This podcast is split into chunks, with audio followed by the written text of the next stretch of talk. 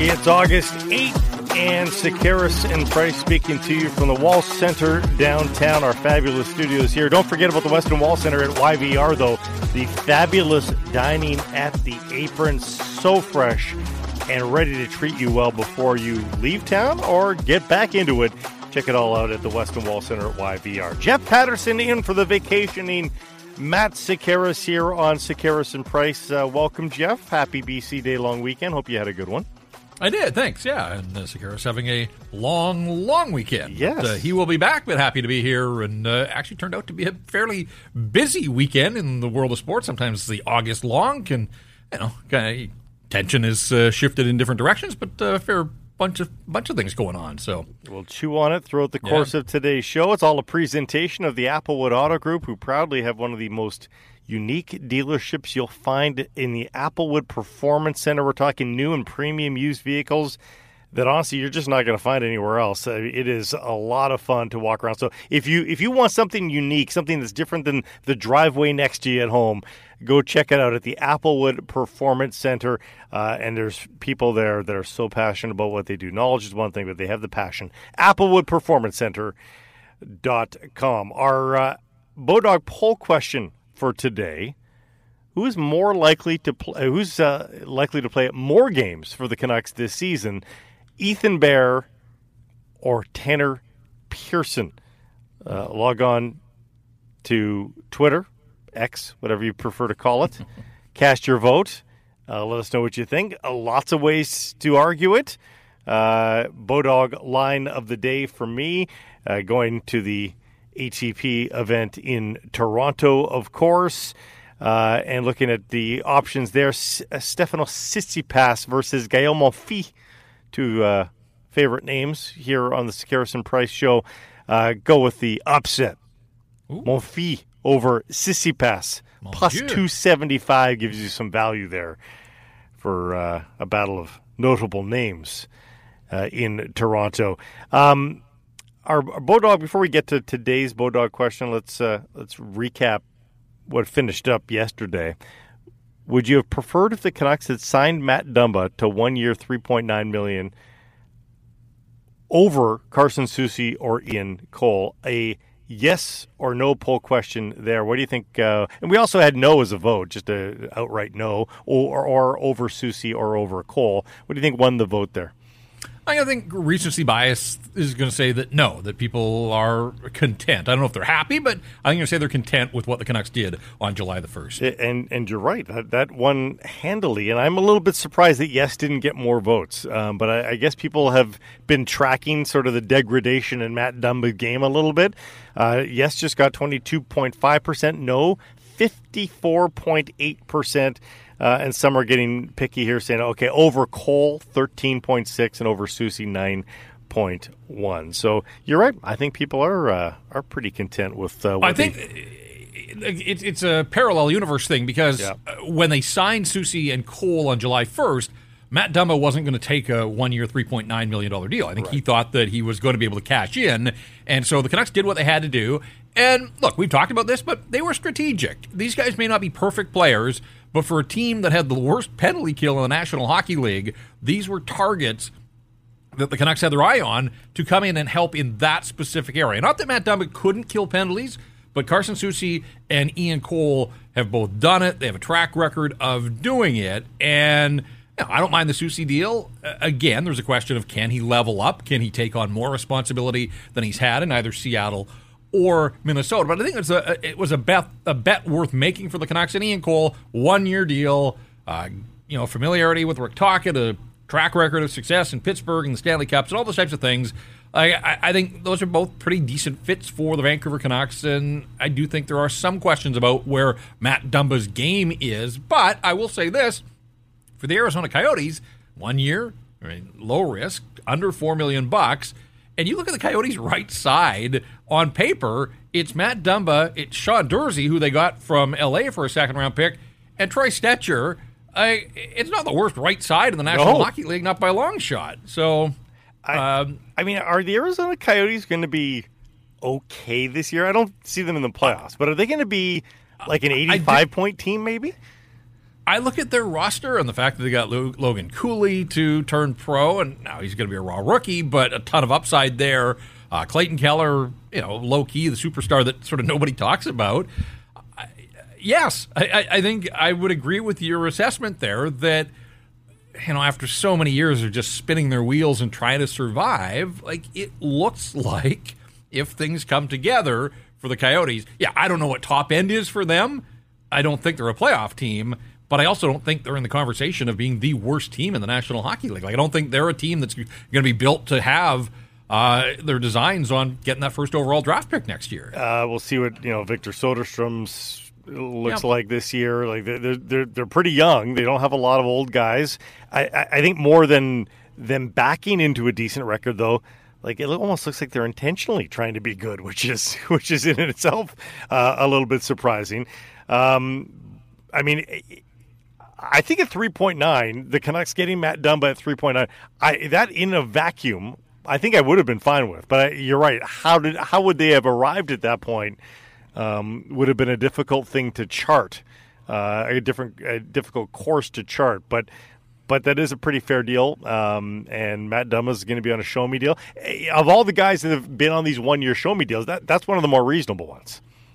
Yeah, and I think too, you know, the Coyotes are signing him to trade him. Like, I don't think he's going to finish the season and play out his contract in Arizona. So, nice trade chip at an affordable price for them. But he can come in and give them 60 games up until the trade deadline, and then he would be an attractive trade chip. You would think for a team that's looking that we know right side guys are a commodity. This guy has a, a track record in the National Hockey League, and then of course the cap expected to go up substantially, and so he's put himself in a position you know, he didn't lock himself into anything. If he has the kind of year that he hopes he can, and I, I imagine he'll play a lot in Arizona, uh, you know, then he can cash in with a longer ticket and you know some term and some you know, hopefully higher dollars for him mm-hmm. uh, a year from now. So uh, yeah, I mean, I wasn't expecting him to wind up in Arizona, but now that he has, like, you know, yeah, I, I, I don't know that the Coyotes are necessarily going to be a laughing stock team. I, I don't again, I don't expect them to be a playoff team, but they've got some pieces there uh, that maybe after all these years in the desert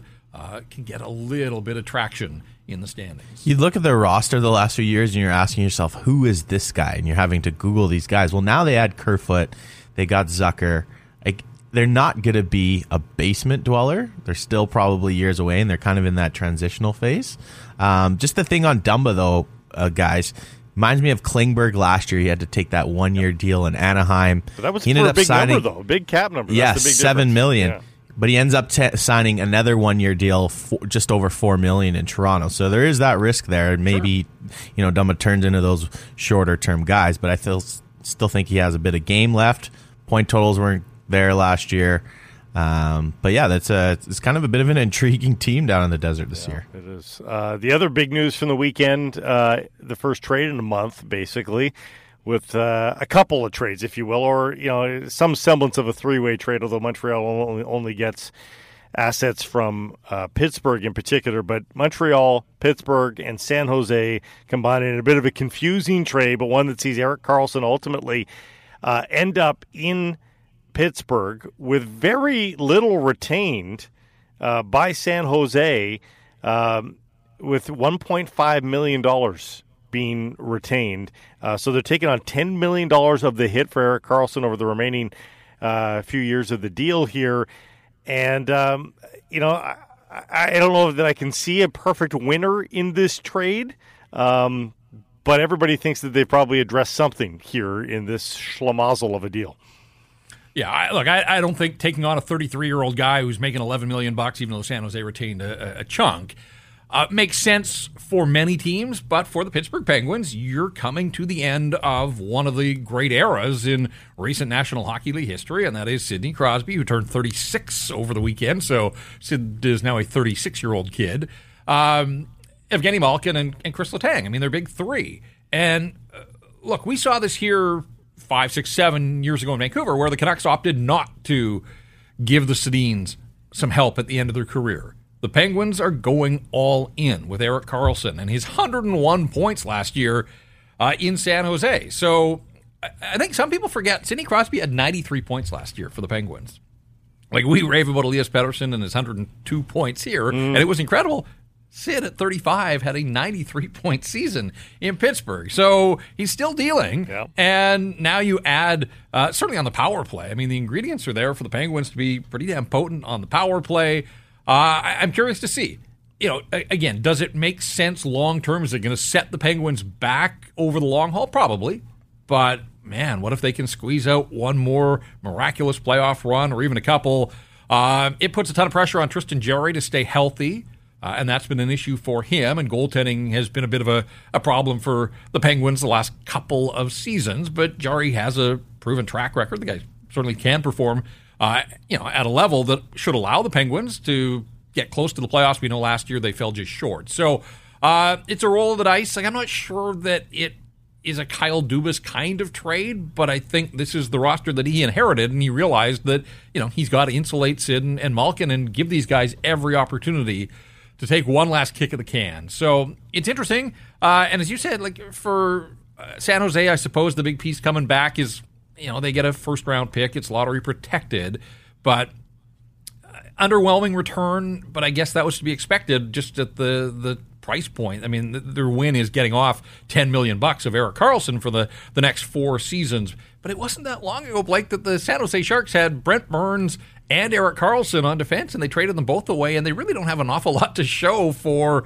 you know two of the best offensive defensemen uh, of their generation. But that's sort of the salary cap era we work in, and sometimes it's just moving off contracts as opposed to what you get in return. And the Montreal Canadiens pick up some pieces, including goaltending insurance in in Casey DeSmith. So yeah, I mean, lots of moving parts to that deal, but ultimately going to be wild to see Erik Karlsson back in the East 100 points, running that power play. And, you know, it'll take some of the workload off a guy like Chris Letang. And we know that, you know, he's had some significant health injuries, but when he is healthy, you know, he too is still, you know, I think even at the stage of his career, fairly dynamic guy. Like he can still produce for the Penguins. So, uh, what does that look like with Karlsson and Letang? uh, you know, in their top four. But, we, uh, we were thinking that this might lubricate the wheels for something else. Yeah. Uh, there's been nothing in the remaining few days since it all went down. But, um, I mean, with a, a, long weekend across Canada, which is where a lot of the uh, general managers might be summering, maybe there's a, a, sense that there was a bit of a slowdown. We'll see if this week produces anything. Do you have any confidence in that, or do you think this was a, a standalone? No. I think yes, it was the Penguins had been kicking tires long enough, yep. and I think they finally found the necessary pieces to make the deal and just wanted to get it done. And I think most GMs will go back into hiding. Although we saw like the Tom Wilson contract at the start of the long weekend, so there's been a little bit of NHL news. You know, just to bring the Erik Karlsson deal closer to home here. Uh, in the aftermath and the long weekend, the wheels in my mind were churning a little bit, and I thought, like, how does this impact the Canucks? And obviously, people were drawing the Tyler Myers connections mm-hmm. and the Sharks. But it got me thinking too. Now that Erik Karlsson takes his Norris Trophy to Pittsburgh, you know, is Quinn Hughes the automatic answer to best defenseman in the Pacific Division? And I think most people in Vancouver would say, yeah, absolutely. I mean, 76 points last year. Uh, we know that uh, you know, he had a much better defensive season than he had the year before. I think if you ask the Vancouver audience, is Quinn Hughes the best defenseman in the Pacific Division? You know, overwhelming, yes. I think if you broaden it out, though, like we know that Quinn Hughes still doesn't get the respect league wide. I mean, ninth in Norris Trophy balloting, people still question whether he can defend. And so, if you ask the question in the division or league wide, I don't know that people would necessarily say, oh, hands down, Quinn Hughes is the best defenseman in the Pacific Division. I would say he is. But you know, Alex Pietrangelo, two Stanley Cups now, coming off a cup in Vegas, big stud, like legit right shot number one guy. He's 33 years of age. So is Drew Doughty. I mean, they're both more decorated over their careers, but they're also on the back nine of their careers. So, you know, I think those two guys would probably be the competition for Quinn Hughes if you were trying to come up with an answer of who else. Um, Rasmus Andersson had a nice season in Calgary. Mackenzie Weegar there you know, I don't think Darnell Nurse is in. Or Evan Quinn Bouchard. Hughes no, not not, yeah, not the so, round game that that uh, Quinn Hughes has. Yeah, I think you're probably right. I think you're probably right. Um, I mean, I, I think there's a world in which uh, Jamie Drysdale finds his game eventually, but it's not going to be this yep. coming year, you know. So, um, you know, Vince Vince Dunn might have been like the year that he had in Seattle and got himself a huge ticket because of it. But again, he's not at Quinn Hughes's level offensively, um, and that's the thing. Like, I, I, again, I. I would say Quinn Hughes is, mm-hmm. but I still think there are many out there that are going to hold that one season when he was minus 24 or whatever, and, you know, oh, guy can't defend, couldn't defend then, you know, he can't defend at his size. And we know that that's just not the case, that his best defense is spending most of his shifts in the offensive zone far away from his net. And the fact that the Canucks outscored their opponents by 20 at even strength when he was on the ice, his superpower is tilting the ice in the Canucks' favor. And so by doing that, you are defending because you're keeping the puck as far away from your own net as possible. Sounds like a potential Bodog pull question coming down the line. Uh, yeah, could be, could be. Um, uh, more Canuck news of sorts in that uh, that JT Miller fellow appeared on another podcast, uh, the Cam and Strick podcast, St. Louis based, and um, it was uh, he, was it was a good interview. He was he was he was himself. I mean, he yep. he didn't hold back. I don't know that uh, a diehard Canuck fan learned anything because we've heard him speak a lot. Um, but he started to, you know, just doubled down on his personality. Like, just in case you thought, you know, he was misunderstood here in the market, he's not, Jeff. Like, he is, he is what we think he is. And that's not necessarily a bad thing, but it, he's a noisy personality in more ways than one. I, I mean that literally and figuratively. Uh, like, he tried to, uh, on the podcast, explain away some of the uh, notorious or infamous incidents of the of the past year, the the poor back check, the yelling about Collin Delia, and his explanations, I think, are exactly what happened. I think I don't think he was lying about it, but his explanations also like don't exactly exonerate what people have an issue with is, and, and that is you don't necessarily have to have a vociferous you know massive emotional response to all of these things, and he just does. Uh, so he explained them, and again, I, I, I don't know that it makes any of them worse. It's just it's confirmation more than anything is the way I took it. Yeah, and I thought it was great off-season listening. Now you remember he did uh, John Scott's podcast last summer, so he's not familiar. He's no stranger to sort of going on these, accepting these requests or offers, and, and going on. And, and look, he's a straight shooter. We know that he's a little rough around the edges, and that's who he is. I mean, a lot of this pod, he spends time talking about his upbringing in East Palestine, Ohio, mm-hmm. and uh, you know, coming from pretty modest roots to become a you know a frontline guy in the National Hockey League, and he doesn't shy away from talking about the, the money that he's made and what he's done with it, and gets into his hunting and uh, his passion for. Like I learned a little bit more about JT Miller, the person. I didn't know all of the backstory. Uh, so I thought that part was interesting. His time in, in Vancouver and last season, I laughed when he said I could write a book. He should. That'd be great. He could write a book about last season. But you know, the one answer that really resonated with me was when he talked about uh, the frustration of this fan base. And I love the fact that he recognized yes. that it has been this dark decade that totally preceded him. Like he doesn't have to answer for what happened in 2012 and 2014 and 15. He is, you know, he arrived on the scene on draft day of 2019 and he said like I want to win here because I know how much like this losing has eaten away at this fan base. I wanted to hear Jim Rutherford or Patrik Allvin sort of recognize that that they inherited this, that they're not responsible for it, but you know they may have only been here for two years, but the angst has been here for 50 years of losing. And I thought JT Miller sort of encapsulated that better than anybody in this new management regime has. And so he recognizes that people are angry. And they have every right to be because this team has been shitty for far too long now. But he also, in the same breath, said, like, that's why I want to win here because he knows what it's going to mean to the fans of Vancouver. Well, he said that negative emotion will flip to positive emotion the minute we start winning, yeah. and and he's not wrong. I mean, we have seen that up close and personal. it's a pretty fun market to be in when the team is winning and everybody believes in it. So um, that's the dangling carrot. So you can go check that out and. Uh, see what you think about JT Miller. It does address the golfing a little bit. Um, yeah. Not playing as much. No. Just, no. That happens. You know it. I know it. Kids coming along. He's got three of them now. Yep. So uh, that eats into it. And he just said that, uh, yeah, not playing as much as he, he did earlier in his career. I love the one line, too, when they were talking about. Uh, uh, his life in New York and living in New York, and and they asked him like you know who ran the show in that Rangers locker room, and he said, uh, Henrik Lundqvist showed up to practice in a suit every day. and then he explained, he's like, well, all of his business opportunities, he said he usually had meetings to go to right after, but he, he laughed. He's like, Henrik Lundqvist showed up at practice in a suit every day. Imagine that. Can we wear track pants or. Uh... Uh, speaking of golf, uh, big one on the weekend. I don't think I have ever sought out uh, Korn Ferry coverage uh, on the Golf Channel. I did because I saw that Roger Sloan was near the top and making some noise. Unlike Adam Svensson on the PGA side of things, who seemed kind of mired to be where he was, somewhere sixth to twelfth, and that is where he finished. Um, Roger Sloan was was making a move. had a, had a a spike to start the back nine, and I thought, oh, he might run away with this. But then a couple of bogeys, and all of a sudden he's trailing again, and then he finished strong and. Uh, that was really fun to see uh, a guy who, uh, hey, Merritt claims him, Calgary claims him as well, but uh, uh we'll go with Merritt's Roger Sloan. Yep. Uh, getting inside the top 30, if he can stay there for, I think what they're in the the final throes of their tour, uh, he'll get a conditional uh, tour card for next season. Will Roger Sloan if he can stay in that top 30? So big, big win for him. 180 grand is nothing to sneeze at. It wasn't that long ago. I mean, I mean the Air Canada Championship when Mike Weir won, I would guess that was the same prize, uh, 180 grand for Mike Weir to win a, a PGA Championship. Um, so. Uh, that's that's a nice feather in the cap for Roger Sloan, and, and he did it in style, didn't he?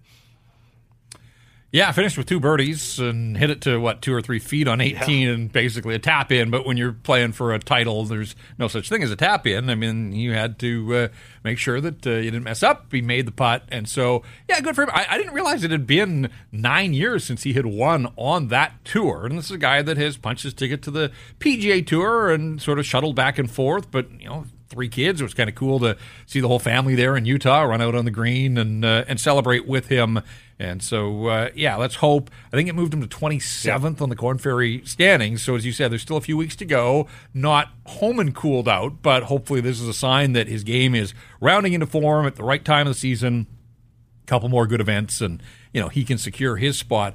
Uh, on the PGA Tour for next year. And the PGA Tour going to the playoffs, it's only three events this year. It starts this week in Memphis. Five Canadians among the 70 guys that are teeing it up, and they've cut it now. It's 70. Used to be 125. Now it's uh, the top 70 make it to the playoffs. But five of them are Canadians and three from British Columbia with Hadwin Svensson and, of course, Nick Taylor after his win in uh, at the RBC earlier this year. So uh, BC well represented, Canadians as a whole taking up five of the 70 spots at uh, the St. Jude Classic. And rewinding our weekend all the way back to Friday, um, I know only uh, 13,000 and change uh, were able to uh, get to BC Place Stadium. There was only three days to sell this event, and it's too bad that there wasn't more there because the Whitecaps uh, in the round of 32 of the Leagues Cup tournament uh, took on the best team year after year, basically over the uh, last dozen years in Liga MX, and in uh, Tigres, and it was a scintillating affair. Back and forth they went. Open play, two amazing goals and a 1 1 draw that eventually went to penalties where the Whitecaps lost with more shenanigans in the penalty kicks with the exuberant Brazilian goalkeeper that was miming and pulling ribbons out of his throat to distract the, the shooters. I mean, the, the, the, the, game had everything, folks. So if you were there or you watched it, um, it was a lot of fun, but the Caps go down, so they don't play for a couple more weeks back on August 20th at uh, at BC Place Stadium to resume the regular season, and they'll have Richie Laryea and Sam Adekugbe, um, health permitting, in for those matches. They, of course, were not able to get the newcomers in uh, against the Mexican side, but it was a lot of fun, and, and we've seen a lot of fun matches. It's loose. Like Leagues Cup hasn't got to the point where it's Champions League and everybody's grinding out every minute. But as that match progressed, Jeff, I did feel tension in the air. The final 20 minutes, you could tell yeah. there was something up for grabs. Well, you tell me because you're a lot closer to it than I am. I mean, I, I watch casually and, and watch most Whitecaps games.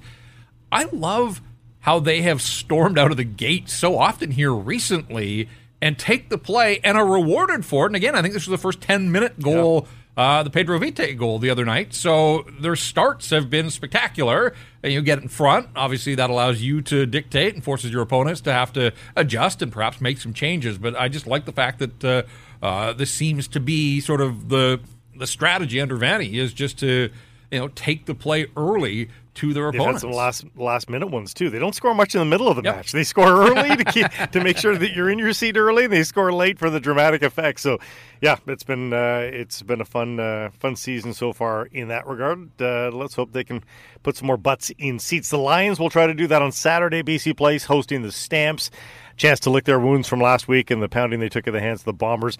If they beat the Stamps, though, I mean, it's just they get that much closer to really just making it about them and the and the Bombers, which uh, would would make for a lot of drama on the out of town scoreboard the rest of the season as well. We have tickets up for grabs for that one, by the way. So listen up here. 778 402 9680 into the Great Clips text message inbox.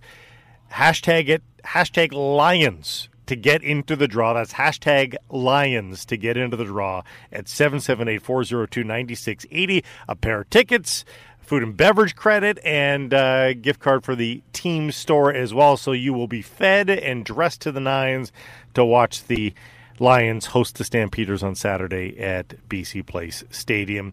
Uh, as for the Seas, they're back this week, uh, starting today, taking on Tri City, and uh, John Gibbons is at Nate, Nat Bailey Stadium. Gibby. Uh, so if you hear this in time, uh, go check it out. If not, sorry you missed it.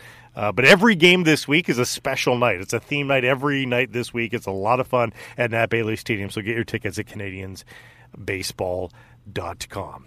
Uh, here's the rest of today's menu brought to you by BC's Best Breakfast at the Dutch.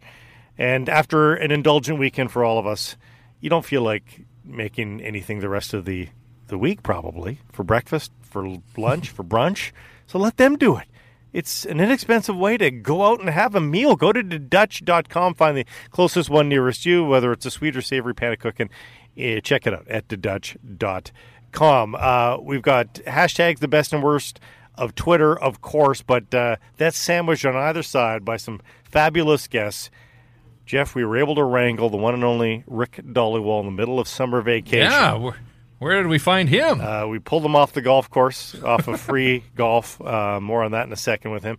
Um, and uh, we get the, the lowdown, just a, a, check of the pulse with the Canucks in terms of the business to do. And um, and some interesting stuff here from Rick Dhaliwal uh, that we can chew on over the next couple of days for sure. In fact, we'll chew on it a little bit with our second guest, Patrick Johnston of the province, fresh off of a little trip over the weekend as well. So we'll get into the ins and outs of uh, of what uh, Rick's reporting tells us the rest of the uh, the summer. Well, Dolly's Dolly's off TV yeah. for yeah. a couple of months, but the phone never, is never, never far, far from no. his his thumbs. So he's still working the phones. Plus, and, as we talk about with Patrick, uh, you know, the the Dumba signing, the and more importantly, the um, the Karlsson trade. There's some ramifications. There's some possible trickle down effects. We'll get into that with uh, with PJ as well. That followed by our errors and omissions as well. And don't forget any feedback throughout the course of the day. Uh, you give it to us at 778 402 9680 into the Great Clips text message inbox. Great Clips, the official hair salon of the National Hockey League. GreatClips.com to find the salon nearest you. No matter what you're buying, folks, when you're out in the world looking for this, that, and the other, I think you want to support businesses that you feel good about supporting. You can feel good about supporting the Applewood Auto Group. Uh, they've made the car business and communities around them a whole lot better with their work in the community. Go and find out why it is indeed all good at Applewood. Visit them online anytime at applewood.ca. Happy Hour brought to you by Yellow Dog Brewing Neighborhood Brewing Workshop Spirits. And the weather's getting a little cooler, but we're still pretending we're thriving in the summer. That's summer heat with Workshop Spirits. Ombre Margarita. Hi there. Hard lemon iced tea. And hi there. Our peach iced tea will keep you feeling tropical all year long. End of the workday, treat yourself to a Yellow Dog, neighborhood, or workshop spirit.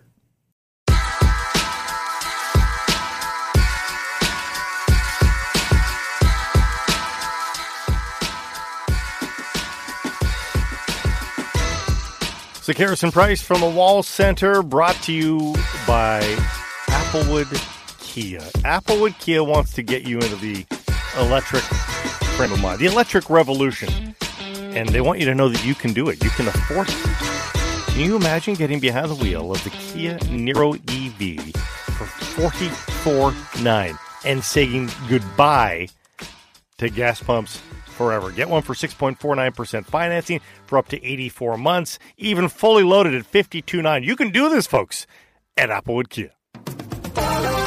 I'm neo citroned out, so I'm really dozy. I could go to sleep right now. I, I, if I fell over, I'm done. I'm gone. Yeah, Robitussin. That's it. I've been pounding that like hell. All right, a little summer bonus Dolly today, folks. We've been telling you Rick Dhaliwal's going to join us, and he finally does here on Sekeres and Price featuring Jeff Paterson. Rick, how's August treating you, sir? Uh, so far, so good, gentlemen. Lots of golf, not with you guys. Uh, Taylor and I were out yesterday out in Surrey uh, golfing. Uh, but you know, with Taylor, he's not golfing unless it's free golf. Oh, and no, yeah, yeah. So when we get free golf, because in the media, there is, you know, I'm going to take you back to 1996 when Rogers opened up. And remember the meals at the Canucks games oh, were free? Yeah. Oh, and we were loving it. Like it was just you come in an hour early, get a free meal. Then a few a few years later, they started to make you pay, and you're like, what? What? the cheapest human beings on earth are media guys. We're always looking for free stuff, free stuff. Yeah, was it? And if you get stuff, we're in. I think it was an eight dollar meal to start, and we still uh, griped about that. Yeah, absolutely. Um, stop going. You know, I, I, I stopped. Fourteen, going. at least it was last year. So fourteen dollars. Oh my goodness. Yeah. Uh, before we get going on the regularly scheduled topics, we've been uh, batted we batted around a little bit. Uh, JT Miller's appearance on uh, a uh, yep. Cam and Strick podcast. Any, anything jump out at you there from what, what he said? It, it just seemed like a really good personality synopsis for us. Um, but that's that's kind of it. What did you take out of it? I'll tell you, I, I, like JT Miller a lot. I think he's an honest player. He's got a lot of Kesler in him. You know, he's going to tell you what you what he's thinking.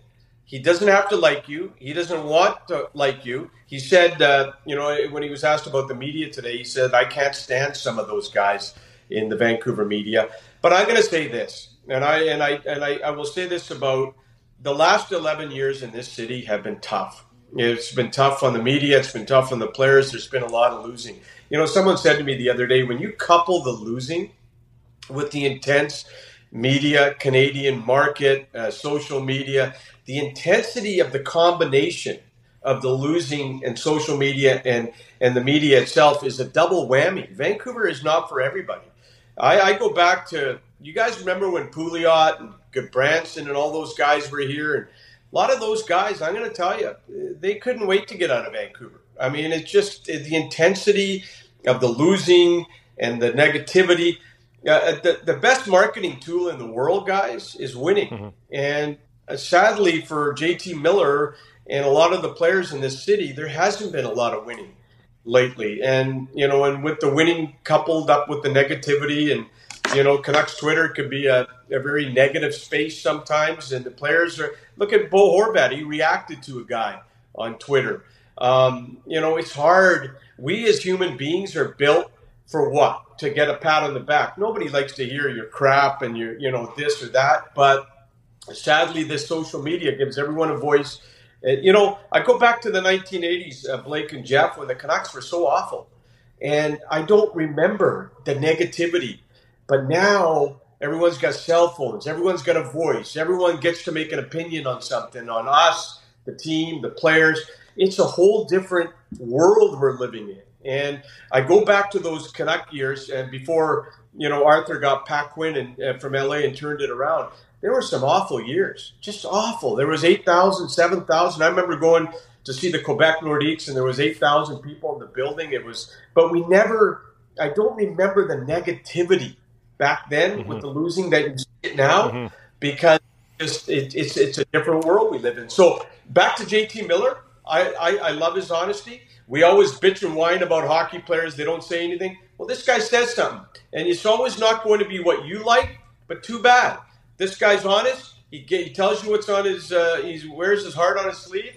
I don't mind him. I, I, don't mind him at all when he talks. Social media is a big part of it. I'll also give you Griffiths family versus Aquilini family for a thousand, Alex. Yep. And there's another reason why the tone is different in, in around Vancouver. Yeah, well, eleven years. Hold on. Let me tell you something else. I was uh, I was at a party last night.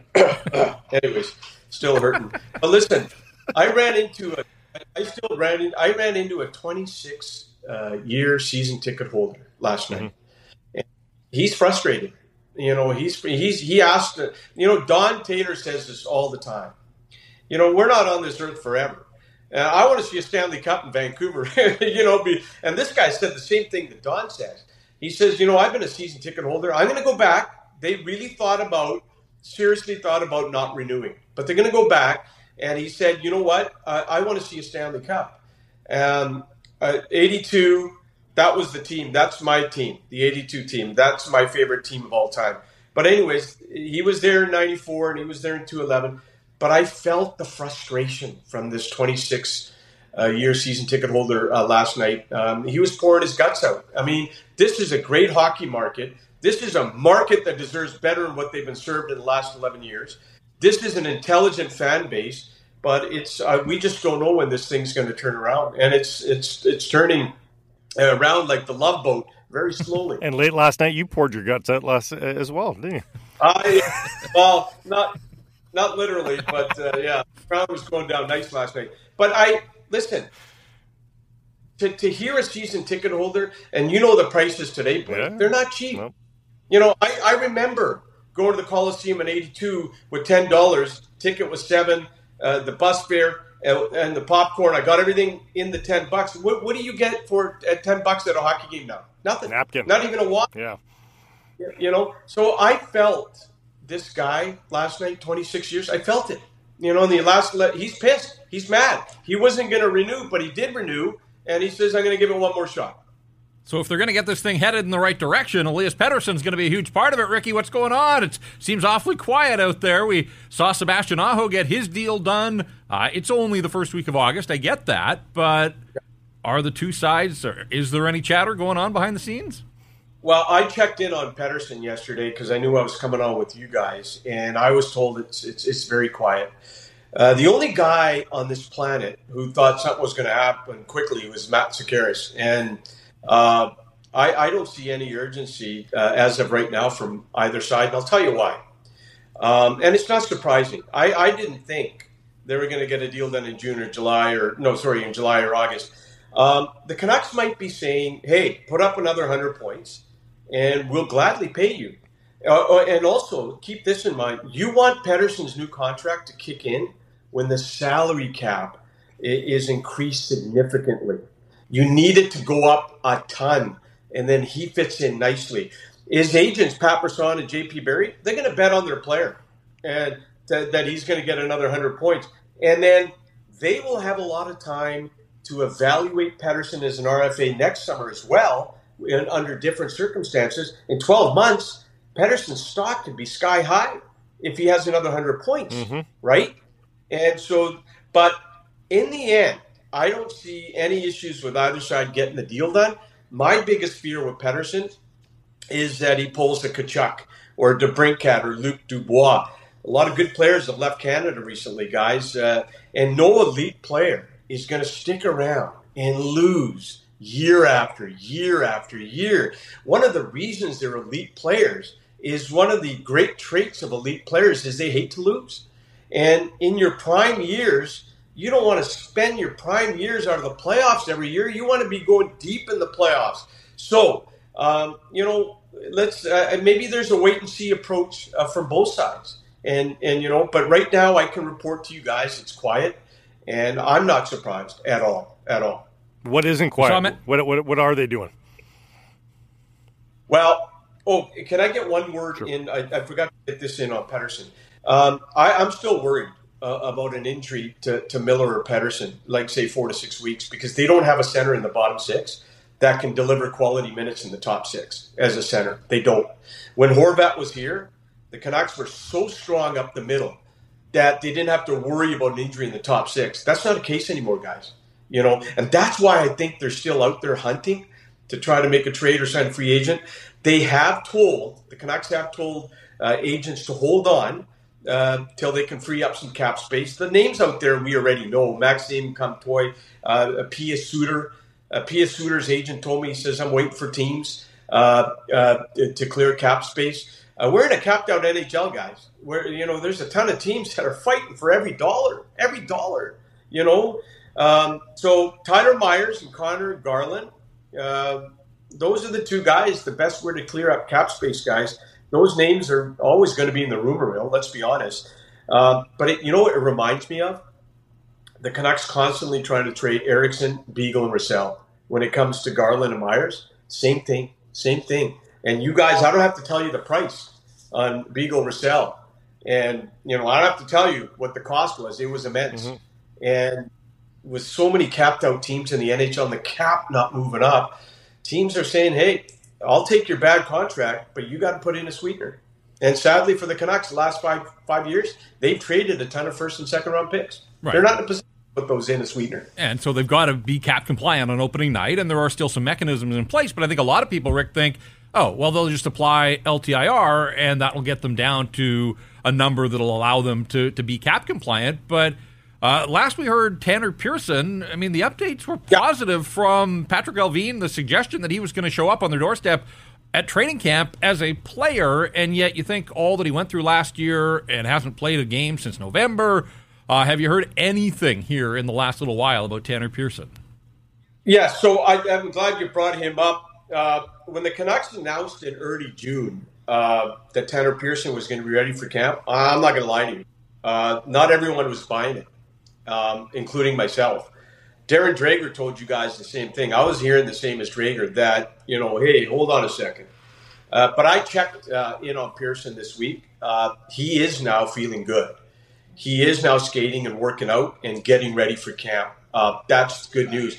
I'll just leave it at this. A month ago, I wasn't super, super hearing, you know, oh, let's go, camp. But I checked in on Pearson this week. I, I certainly feel more optimistic this week that you know he's heading in the right direction. So, but um, my thing with you guys on Pearson and McCabe, they, they were both not in the lineup in the last game of the regular season. So you got to make room for these two. So how do they fit in the roster? Here's the other. Th- here's the other problem I got, guys. The Canucks have so many wingers, and they got to make room for Podkolzin and Hoglander too they've got to become everyday NHL players. It, it, they got to stop being healthy scratches, stop going to the farm. It's time for Podkolzin and, and, and Hoglander to take the next step.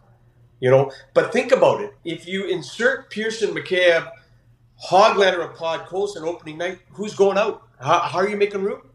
Yeah, room cap wise, room just lineup wise as well. Those are two well, two different issues. I I do think that Ta- uh, Tucker Poolman is your LTIR candidate. Last I heard on Tucker Poolman, um, you know, it's not looking good. And but he keeps continuing to fight the fight. He doesn't want to retire. I feel for the guy. Um, you know, he, he is a guy that has seen a million doctors and a, a million opinions and and all that stuff. But that that to me is your LTIR. That's not going to be enough, though, Rick. They need more than that. But but he, he not turning the corner in terms of positivity about his situation. So I understand, yeah. but at least that look that's looking like your LTIR candidate. But I'm just saying to you guys, um, how are you going to get all these guys in the lineup?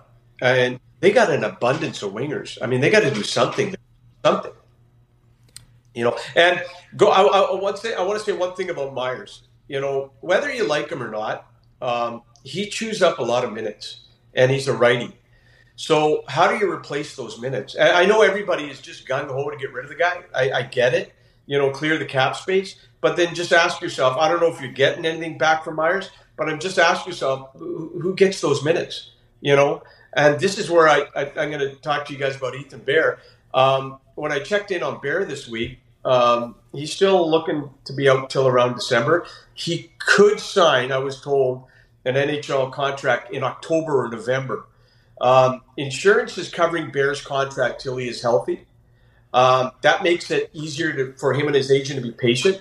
Is that the good thing and the best thing they did when he went to the Worlds was get that insurance because he's covered. He's covered. So that helps uh, him and his agent. Um, Canucks, along with other teams, have interest. Uh, teams called Bears agent on July 1st looking for medical information. I think there's going to be Um, there's going to be interest in this guy. So um, that right side, if you after Myers bonus, if you move him, can you bring Bear back? At you know, at a, he's not going to cost much. You guys know that. You know, so maybe he can eat up some of those minutes. Kyle Burroughs is gone, so you know uh, it's going to be interesting to see if they do move uh, Myers, or you can move Myers at the trade deadline, guys. You know, you could really do it then. You'll have a better idea if you're in the playoffs or not. So you know, there's a lot of uh, lot of options there. Uh, sure. Let me ask you both on this. Does Tanner Pearson yeah. become more tradable, a more tradable winger than Garland or, I mean, anybody else on the wing? Bob Brock Boeser did, did, did, at that price point and with the kind of the grit, the stiffness that Pearson plays with, is he your tradable winger? Well, but hold it a second. Uh, I'm going to come back with you on this. He, his season was shut down January 12th. I think Completely. teams are going to want. Yep. That Blake, teams are going to want to see him mm-hmm. play. No one's no one's trading for that guy. No one's trading for him. You know, you you want to acquire a guy that hasn't played since January 12th and has had seven surgeries on his hand. You Granted, know, it's not a that, knee injury though, right? Not a back injury. It's not one of those critical spots. But I hear you.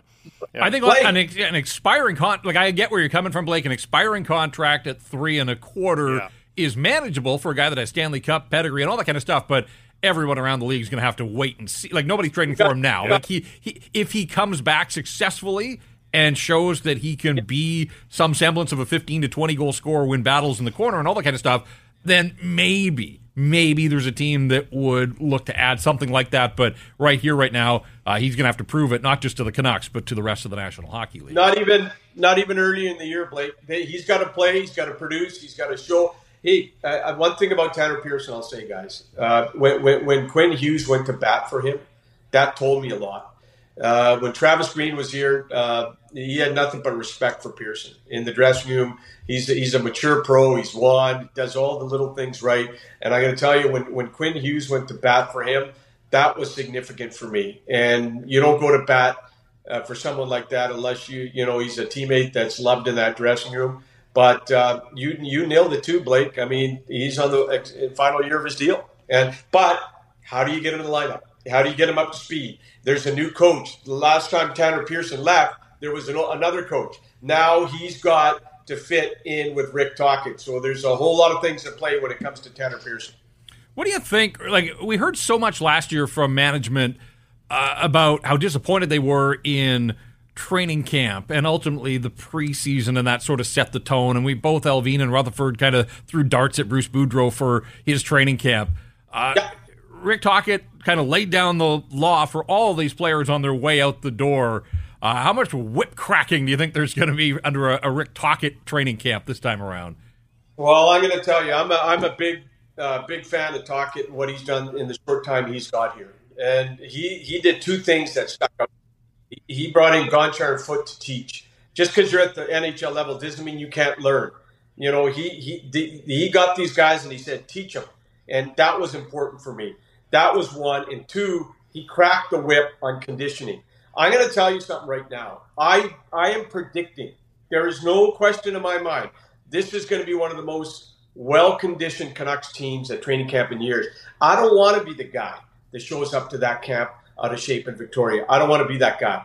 Uh, there's, I don't think uh, the agents I've talked to this summer, uh, they have all informed me. Their guys are working out, they're getting ready. There's a different feel and a vibe under Tocchet. There's no question in my mind. There's no question. He's a teacher. You learn just we as media. I learn a lot just listening to his practices and and his post game. He's a fun guy to listen to talk hockey, and I, I think when he hammered that message, be in shape or else. I okay. Look, you know when Russell Wilson started tweeting those videos in the in the off season, uh, him working out. I wasn't a big fan of that. You know, I was kind of like, hey, dude, everybody else is doing the same thing you are. But you know, I'll tell you one thing. I love these uh, Kuzmenko videos that he puts out, and I'll tell you why. The difference between Wilson and Kuzmenko is is is Kuzmenko is very likable. He, he to me was one of the best stories this past season. You know, he really was. This guy and you we can all learn from Kuzmenko, even in adversity, even when he was benched, even when he was leading the team in goals. He didn't bitch or whine or complain. He just went to the end of the bench, sat there, came back. He understood that Tocchet was telling him, defensively, you got to be better. You got to get in better shape. he's doing something about it. He's a very likable kid. He's got that energy, good vibes. Unlike Blake, he's not negative. He's a good, positive guy, and you know that's what you like to see. And I, I just think that here's here's something for you. If capital letters, if Kuzmenko was not in great shape and he still ended up with 39 goals and 74 points, what the hell's he going to be when he's in shape? You know, maybe Tocchet's telling him this is just the this isn't the bar for you. The bar's higher if you get in shape. Negative. You know what? I know Kesler MF'd me, but I also know that Miller is not talking about me when he's talking about the guys in Vancouver oh, that he oh, hates. Hey, I hey, that could be Dhaliwal number one on the list, for all I know. Here's something for you guys. So Here's the where's the quote? Here, this is going to be fun because I'm gonna I'm gonna tell you something right now. So JT Miller said today, I can't stand some of the media. So anyway, I, I hey, hold it. I texted Miller's agent. I said, Hey, here's the quote. Am I one of these guys? He says, No, nah, I don't think so. Boom! I'm not one of them. I'm not one of them. Off the hook. I'm not one of them. I'm I'm gonna guarantee you Price is one of no the guys chance. that. Uh, no chance. He doesn't know who I am. No, uh, no chance. You're the no fun zone. You're the fucking negative guy, Price. Miller is talking about you. Well, this was fun though. I, I disagree with you. This this was fun. This was the fun zone. Yeah. Oh, let me get uh, let me get this yeah. in because uh, uh, I want I want to get this in before uh, before July first.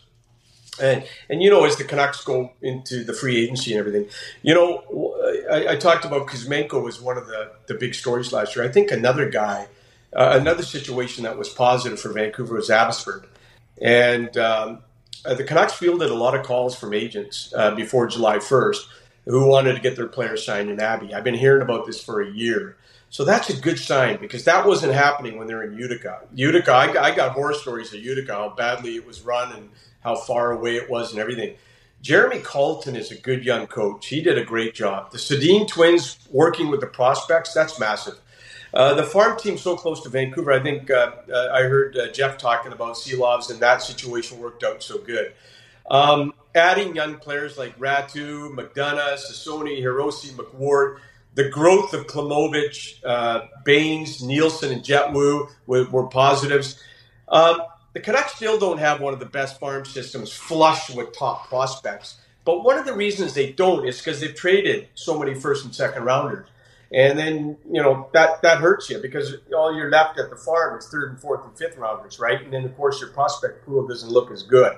But I think they're slowly turning it around. I think that the things they're doing in Abbotsford, I'm, I get a lot of good feedback from the agents about Abbotsford. I think last year, one of the big things they did right was Abbotsford. I think the Sedin twins uh, was a massive move. I think Colliton is a good young coach. I think you're building some good young kids. Um, the Nielsen kid, you know, getting an NHL contract after working so hard, uh, that was a feel good story for me.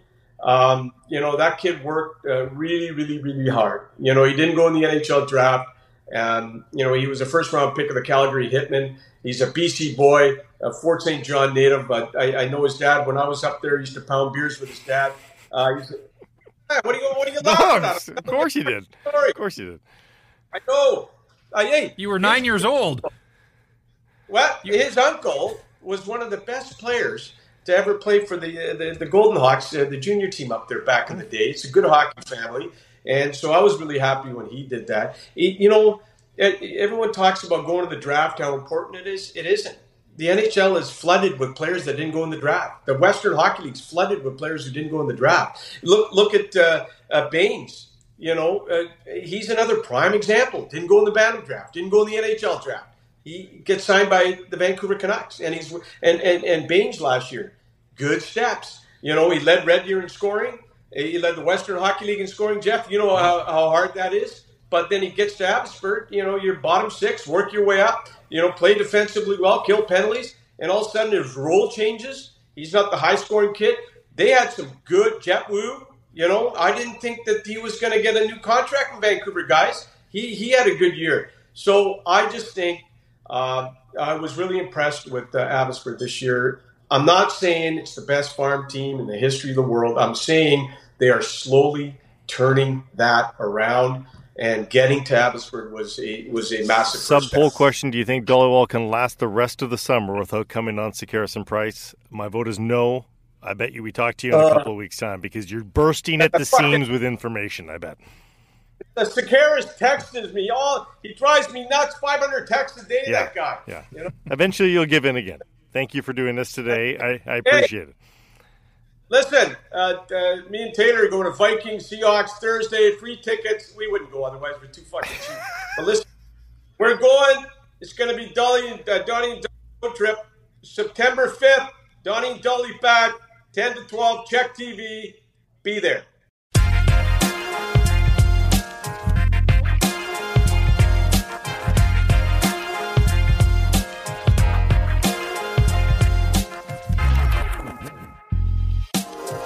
Harrison Price, a presentation of the Applewood Auto Group and hashtags is the best and worst of Twitter slash X. And it's all brought to you by Jason Hominick at jason.mortgage. And it is, uh, it's, it's a bit of a uh, Wild West scenario out there with mortgage rates these days, isn't it?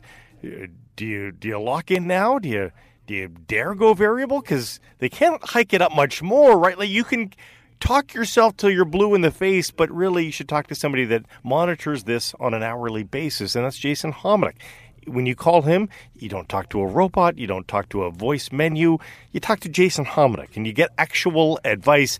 Um, maybe he tells you to lock in right now because you get that rate for 120 days, whether you choose to use it or not, but it's frozen there and you can renew it anytime. Just one of the bits of advice you could get from Jason Hominick at jason.com dot mortgage. All right, Jeff, you want to get us started? Sure. We talked about the Erik Karlsson trade off the top, but uh, just a little follow here. This one's from Penguins Jesus at Penguins ah, Jesus. yes. yes. Uh, you know him, of yeah. course. Uh, sources close to Penguins GM Kyle Dubas have confirmed that he's in the late stage negotiations to sign former Penguin Jaromir Jagr to a one year league minimum deal. Uh, this is the one thing about this Penguins trade.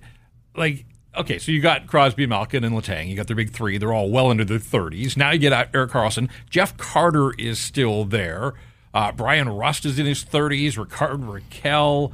Uh, the list goes on and on. Like Jaromir Jagr would fit in uh, with this group. I mean, the whole thing's in jest, obviously, but uh, this will be interesting to try to squeeze uh, whatever they can out of this core group with essentially half or more of a team that's well into its 30s now. You, you, might as well just lean into it, right? Go get Jagr, put him on the power play. Just be like, yes, we. Yeah. This is Cocoon. Um, if you don't know what that reference is, folks, you, uh, you're very young and you should go check out the movie.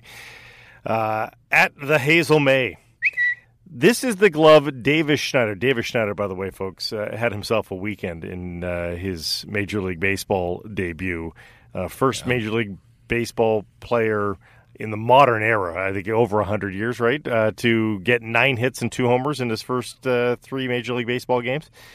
Um, the original tweet at the Hazel Mae this is the glove Davis Schneider is using to play in his third Major League Baseball game. He found it in the Lost and Found at the place Davis coaches in the offseason. Whit Merrifield brought it to my attention to let me know Davis's nickname is Vuk, V U K no idea who that is, but it's on the glove. One can guess that that was just already on the glove when he found it in the Lost and Found. It's a very nice looking Mizuno, but it has uh, seen better days for sure. Uh, it looks like something you'd find in a Lost and Found and just adds to the mystique of the weekend that was for Davis Schneider. Who knows what Davis Schneider ultimately is uh, in in baseball? But man, did he have a magical weekend! And baseball's great for these sort of magical stories, yeah. uh, no matter where it goes for David Schneider. Uh, I've got a baseball one as well from Katie Sharp at KT Sharp. The Yankees left 28 men on base in their last two games, Blake. Oh my god! Two games. They left 28. It uh, it's the first t- two game span in Yankee history with 28 runners left on base, both losses, and both of them coming in nine inning games as well. Like somebody just lean into a pitch, like take one for the team, and move some runners around somehow, some way. 28 runners stranded in a two game set. Not exactly Bronx Bombers, right? Like, no. if there's anything the Yankees have been, and, and in recent history too, um, is that they've been able to bring guys around somehow, some way, sacrifice flies, something. But oh my goodness, that's uh, that's an atrocious stat. Uh, speaking of atrocious or awful, if you will, that awful announcing has done a uh, a big expose on the Kevin Brown stuff. Uh, this tweet um, here's the clip of Kevin Brown's pregame comments on the Orioles' recent record against the Rays ahead of a series finale on July 23rd. Sources tell Awful announcing these comments are what led to Brown's current indefinite suspension from Orioles broadcasts. Um, it's your standard fair stuff. Uh, he's the TV announcer. He's setting the game up on July 23rd and just mentions that the Orioles, uh, up until this series, had had a devil of a time, pardon the pun, um, beating the Rays. And that they had started to turn that around in in uh, this this season. They had three wins in five games going into the game that they were broadcasting. Um, that is apparently uh, too negative, uh, according to the Orioles. Uh, he even actually spun it all onto the positive and said, but now right. they're playing so great. And, and, it became a positive stat, really, um, if you heard the whole clip. But it's like the Orioles management only heard the front half. Um, so, A, they were wrong factually, and B, they were wrong, you know, whatever, morally here as well, in that you have to tell the story. And the Orioles would have preferred if Kevin Brown didn't tell the story. And and Jeff, this is this is the risk that oh, people have been talking about for months and really years here.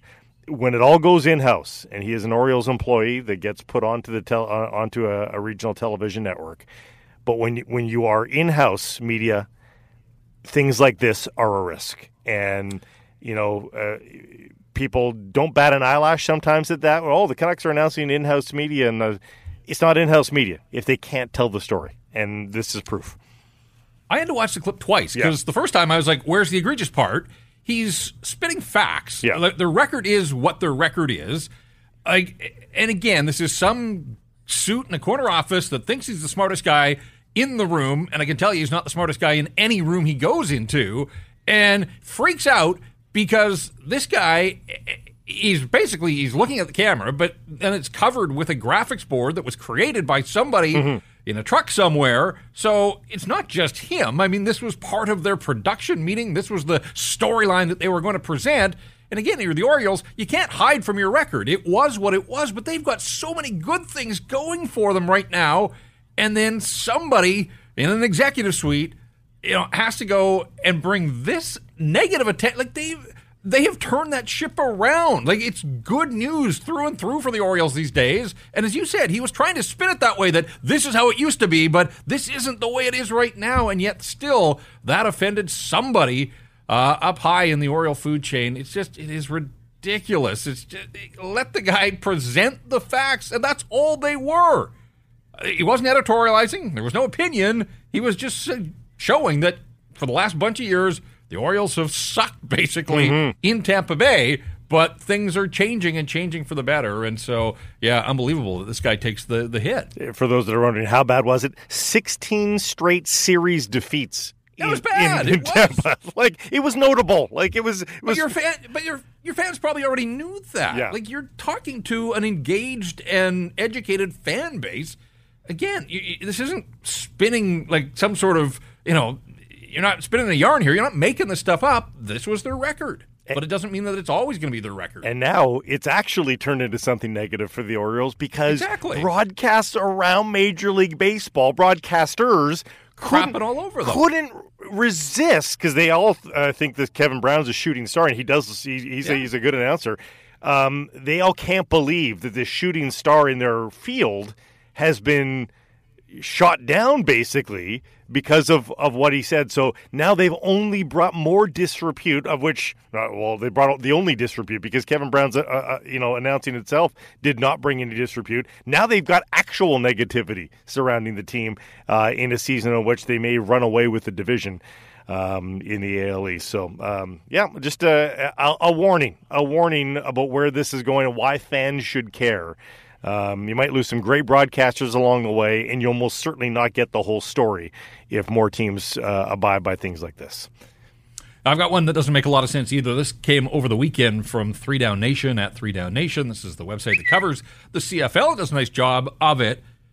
The headline reads CFL finds six BC Lions for touchdown celebration in Commonwealth Stadium fan seating. This wasn't the Winnipeg game. This is going back to their last win in Edmonton. Uh, when they scored a touchdown, and a bunch of them, there was like sideline seating there, and they had a little fun. They opened a bag of chips and all that. Six of them have been fined, and of course, it's the CFL, so the fines are undisclosed. Mm-hmm. We will never learn, and it's probably not much financially, but it's still like the no fun police out in force here in the summer, slapping the Lions on the wrist for uh, their touchdown celebration in Edmonton. Yeah, I mean, I think that might be more some protection of Edmonton. in that a lot of people are celebrating in Edmonton, and it might be considered piling on at this point. So, yeah, maybe uh, maybe that's the warning um, that's being sent. Uh, final one for me at MLS. Since Leo Messi joined Inter Miami, game winning free kick versus Cruz Azul, a brace versus Atlanta, a brace versus Orlando, a brace versus Dallas. Can't start any better than that. Um, we mentioned off the top how fun the Whitecaps match was on Friday. As a neutral observer watching Dallas versus Miami, what a shit show that was! Uh, own, stunning own goals by both sides and then of course Lionel Messi, uh, you know, leading them back from two goals down to to tie, and then ultimately win in free kicks. I mean, it was uh, it's spectacular, and it's a bit of a hot mess. It's not like World Cup class soccer by any stretch of the imagination, but is it entertainment? You're darn tooting it is. Oh, yeah, I mean, it's captivating every time out, and like I, I, I, I get his stature.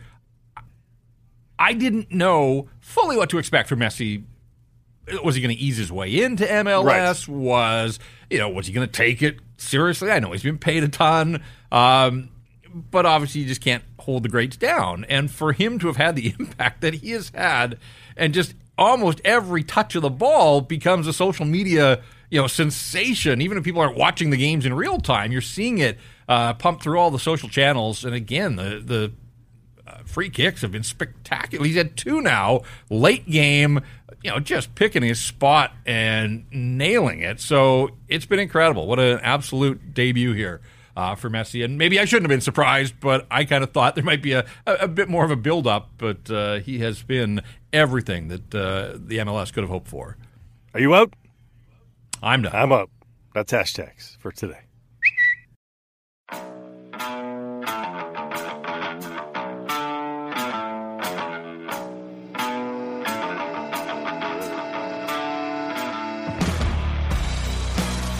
Garrison Price, a presentation of the Applewood Auto Group, and uh, my second Bodog line of the day, looking at Milos Raonic after that enormous. Where did that come from, Jeff Paterson, tennis guy? Where did that come from? Uh, yeah, the Wayback Machine. I don't know. Jumped in the hot tub time machine, and uh, it can still serve. 37 aces, so yeah. clearly the biggest weapon uh, still is there. But yeah, I mean, I was like everybody taking on a top 10 guy and taking him down. And now, and now he's the favorite against Taro Daniel, minus 165, one win, and all of a sudden he, he can't be beaten according to the odds makers. Uh, bet on the Canadian minus 165. There's your Bodog line of the day. Bodog, your trusted source for sports odds. Joining us now from the province, province.com. It is the one and only Patrick Johnston. How are you, PJ? Gentlemen, good morning. Feeling good. Have a good long weekend. Nice and relaxed. Spent a lot of time in the lake. It was very good. What lake were you ah. in? Birkenhead Lake. Did you? I'm going on Friday. Yeah, interesting. You, you, guys camped on the uh, far end there? yeah, it wasn't too smoky, and mm-hmm. uh, yeah, no, we had we've gone up there a couple years now with some friends, and it's a good spot. Um, yeah, it's it's it's close enough, but also complicated enough that you know, yes. it's great to get to, but also people. There's no yahoos. I find it was it, it warm-ish. I know it's I know it's a cold lake. The temperature was great. Yeah, yeah no, yeah. it was great. Yeah, everything was uh, spot on. Kids had a great time. We had a bunch of floaties and sat on the beach, and it was great. Good to hear. Would would the other campers agree that there were no Yahoos? Or yeah, says the Yahoo, yes. of course. yes. Uh, we're we're going to use you as our uh, post Rick uh, analyst here, right? Um, for lack of a, of better, let's let's break down what we uh, what we learned there, if you will. But first, let's ask you the poll question first of all, because it, it dovetails into some of the info there. And who do you think plays more games for the Vancouver Canucks this year, Ethan Bear or Tanner Pearson? Conventional conventional wisdom being, of course, uh, one is signed, one is not. So that puts yeah. Pearson ahead. Although. Yeah you know, one is probably tradable, and and one is going to have a tough time finding a, a suitor in, in, Ethan Bear. Is Tanner Pearson tradable? I mean, eventually, eventually would be tradable if he got some games under his belt. Yeah, and I think that's the thing mm-hmm. to me. In a trade scenario, he needs to play. Mm-hmm. So you have Ethan Bear, who, you know, I had a really nice chat with him, was good catching up, sharp guy. Like I'm always, you know, sort of selfishly as a media person, hope he is back because he's got lots of things to say and is really smart and well considered and I think very self aware and you know stands out in a crowd in terms of uh, you know hockey players being able to answer questions with some depth. Um, but he's not going to be back till December. I mean, he's kind of hoping maybe he might be a bit ahead of that, but he's being realistic. And that's almost half your season. And okay, Tanner Pearson obviously is coming over off a substantial injury. Uh, but if he is indeed able to play right off the hop, as we seem to be gathering from Rick and I guess from Patrick Allvin a month ago, uh, there is every reason to think that he will be healthy and able to play. And you know, with the cap hit, it's hard to imagine them not putting him in the lineup uh, because exactly that they need to get rid of him. And this is a guy that you go look at his record. I mean, other than last year, has been pretty healthy in his career. You know, uh, L.A. mostly was a full time guy. That one season where he played for L.A., Pittsburgh, and Vancouver, still got basically full time minutes.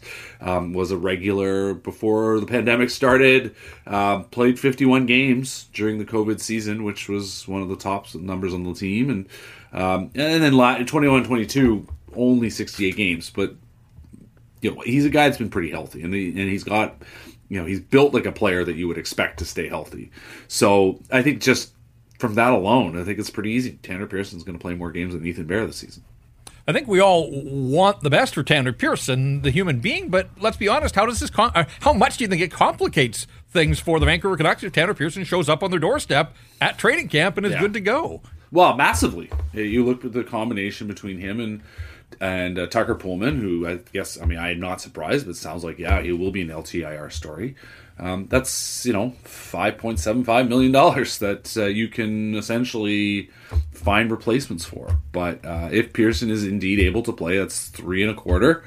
Um, and that means you're going to have to make some other decisions. You know that that that is potentially a block against, say, someone like Nils Hoglander or Vasily Podkolzin. You know that, that, that there's guys that have to be in the lineup um, eh, but it also makes you know that much more pressure on figuring out what you're going to do with Conor Garland and Brock Boeser, and is there a way to change up your mix or Tyler Myers? You know, I think a few people pointed out now Erik Karlsson's no longer a San Jose Shark.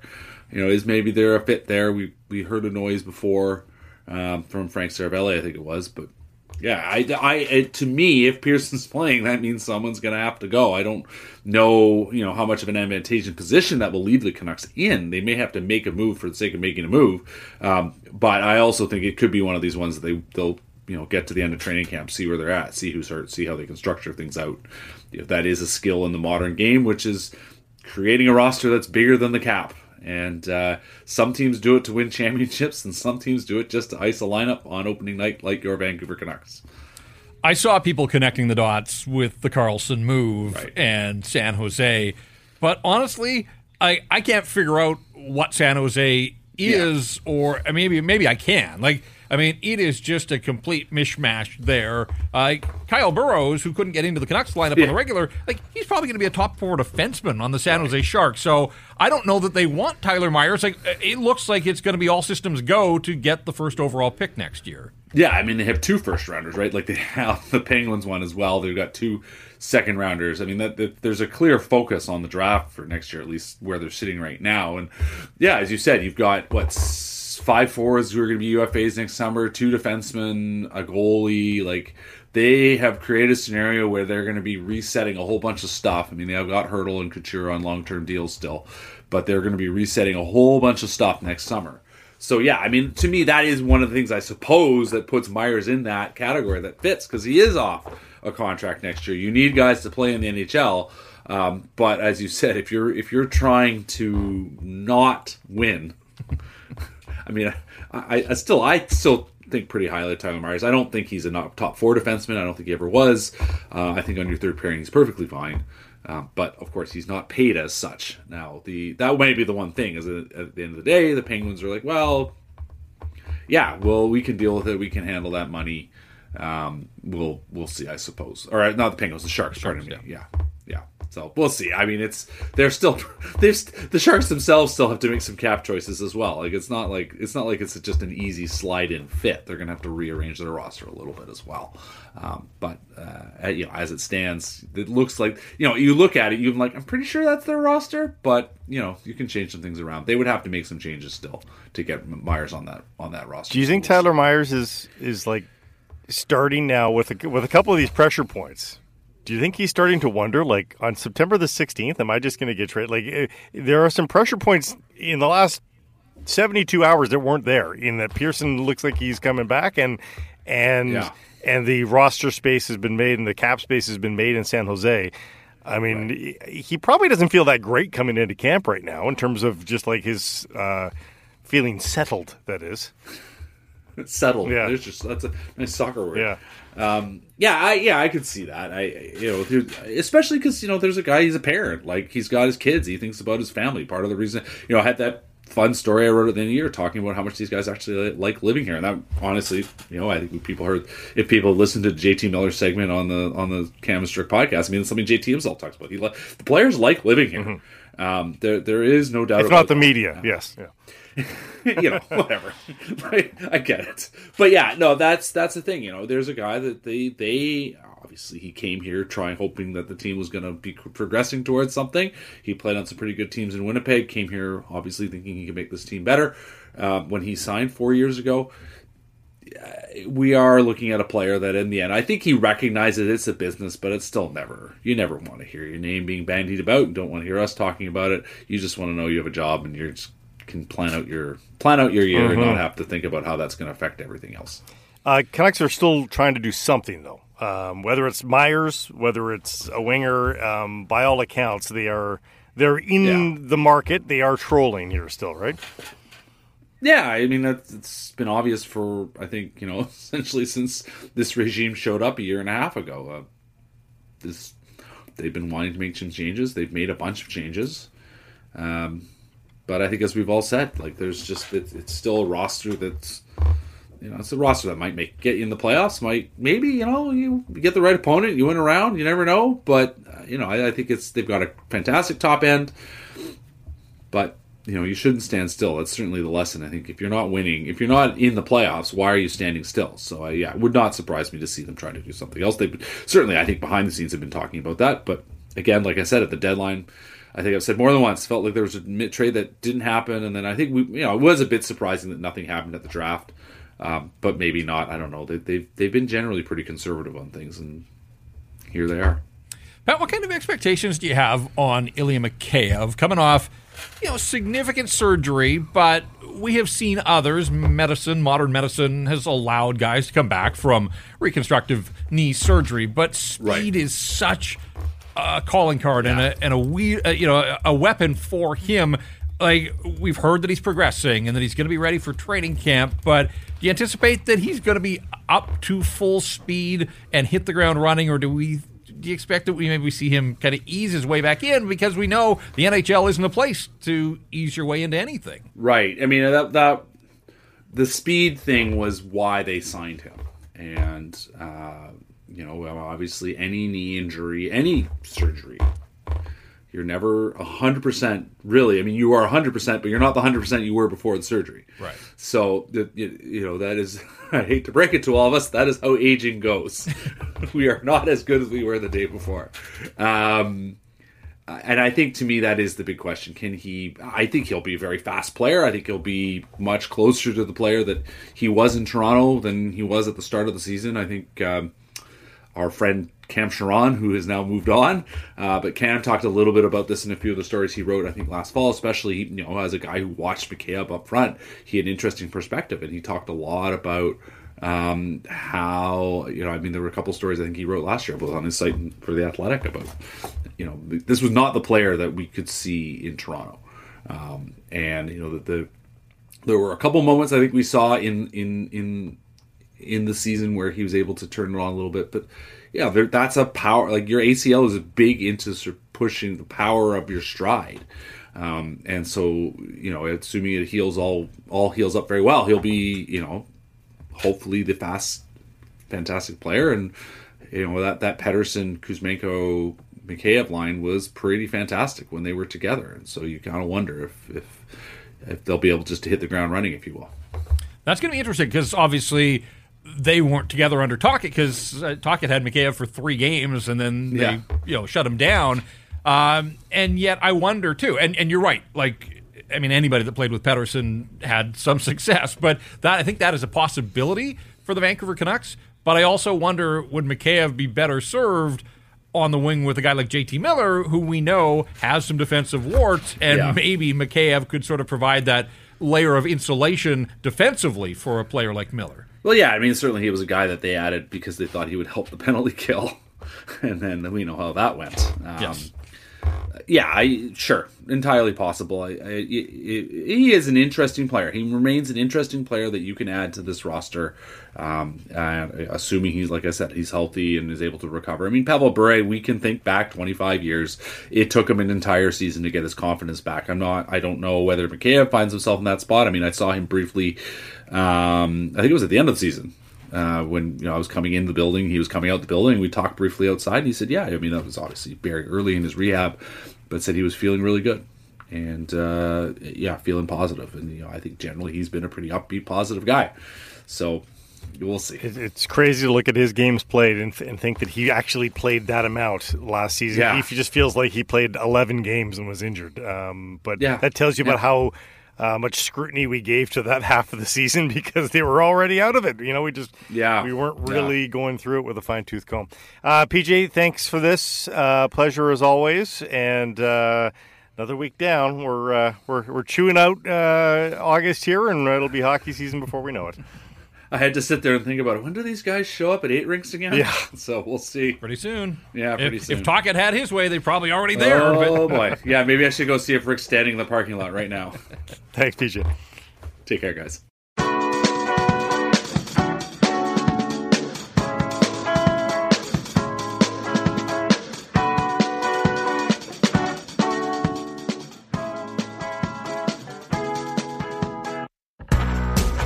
Rounding out the show, of course, we look at our errors and omissions, and I, I can't think of a single thing that went wrong yesterday with that fabulous uh, holiday edition of the show. But going back to our last uh, uh, quote unquote live show, if you will, uh, back on Friday, uh, we were talking about the Mariners selling pieces before the deadline, but still playing really good. And I said, oh, that's happened in hockey recently. And I was struggling to come up with a perfect example of that. But um, Hassan was pointing out that the uh, Preds continued to play well after selling off pieces last year. I think it was somebody else that was in my mind. I think the Coyotes played really well in March this year as well. Not that I can remember. Yeah, I guess they sold a couple pieces too. So uh, there are the Preds examples. were, yeah, and the Preds they were injured. Yeah. uh, I can remember Ryan Johansen got hurt against the Canucks, and then they and Forsberg's out, and then yeah, they peddled some players, and just shows you what a goalie can do because Juuse Saros essentially got them into that final week of the season against both Winnipeg and Calgary. They fell short ultimately, but yeah, they uh, remain competitive on the back of uh, a terrific goaltender, and that is possible in the National Hockey League. Final Bodog line of the day, Mr. Jeff Paterson. What do you have for us? Yeah, it's playoff time in golf. Uh, I don't know if that fires people up still, even though it's been a thing now for better part of 15 years. But uh, uh, they're in Memphis. Uh, the St. Jude Classic is the first of the three playoff events. Lucas Glover was a winner over the weekend at Wyndham, and this guy has rediscovered his game thanks to the long putter. He- he- one, always been one of the great ball strikers out on tour, but uh, had the putting yips to the point that he wasn't sure that uh, you know his career was going to progress, but went to the long putter and has become a machine. Uh, in his last five events, Blake, he won the other day uh, at the Wyndham. He's been fourth, sixth, fifth, and first this past week. So I'm taking Lucas Glover not to win this week at St. Jude, but a top five finish for Lucas Glover. You can get him at plus 900 ahead of the start of the event. Plunk down 20 bucks. There's $180 if Lucas Glover finishes in the top five of the first playoff event this week down in Memphis. It seemed like long putters were mandatory at Wyndham. I don't know. It felt like half the players playing at Wyndham Well, I, were I on think long. People are taking note of uh, what he's been up to, and uh, there's a few others. Obviously, Adam Scott's been at it for a while. Yeah, yeah. Uh, but yeah, I mean, it's uh, revitalized 43 year old Lucas Glover's career, and I can't miss. Maybe we should uh, be looking into. Yeah, Jeff, you've seen me putt. I, I mean, really, I, like a uh, kitchen mallet would be better than what I'm currently using. So maybe that should be something I look at. there's your Bodog line of the day, brought to you by Bodog, your trusted source for sports odds, folks. Thanks so much for listening today. Don't forget to check out all the fabulous local sponsors that make this show tick. Jeff, thank you, sir, for sitting in for Matt, yeah. who is back tomorrow. And uh, folks, have yourselves a great day. And don't forget to buy local.